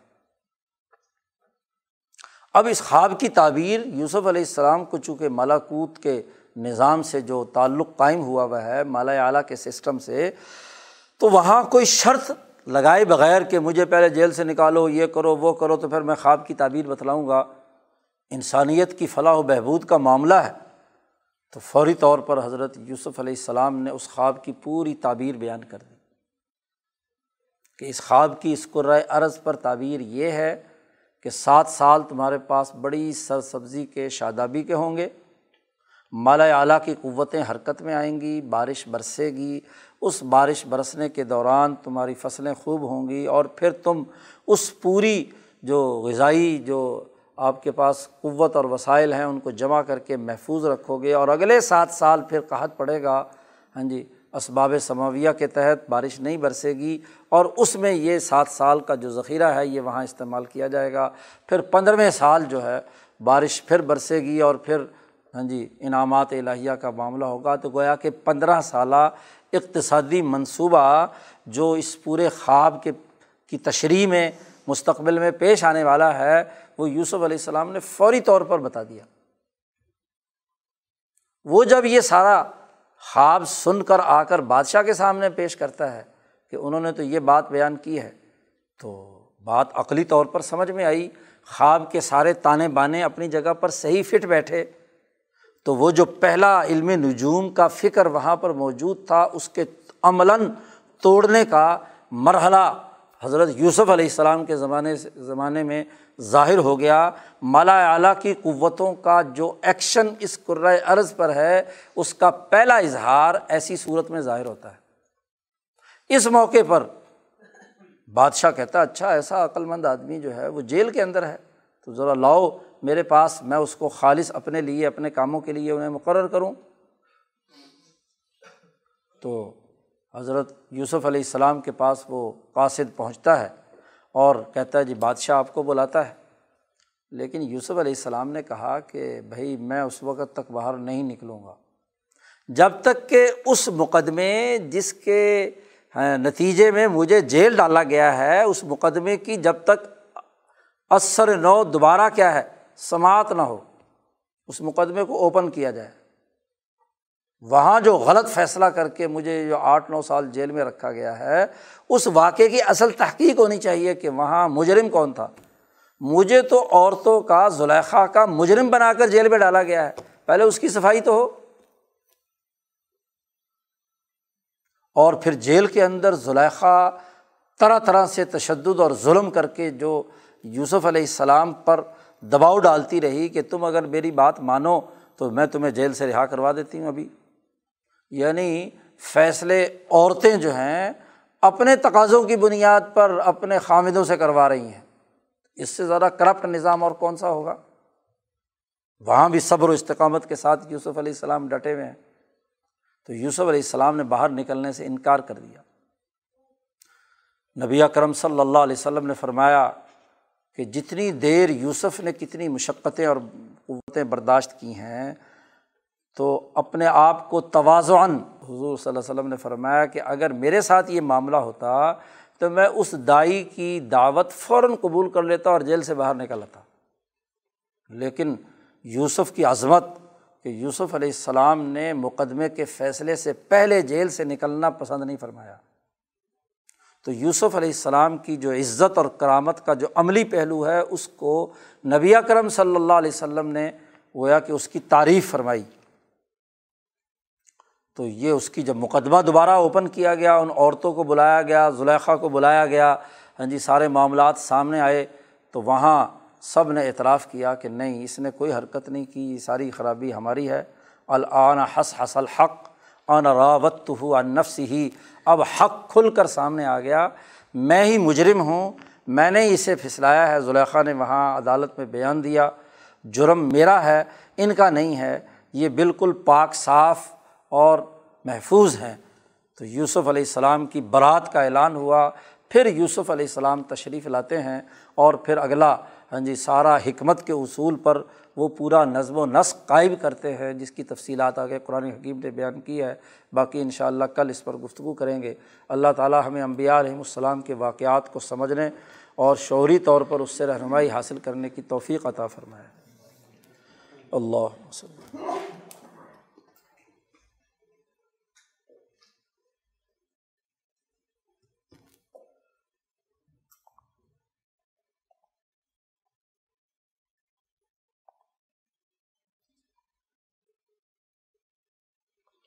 اجمعین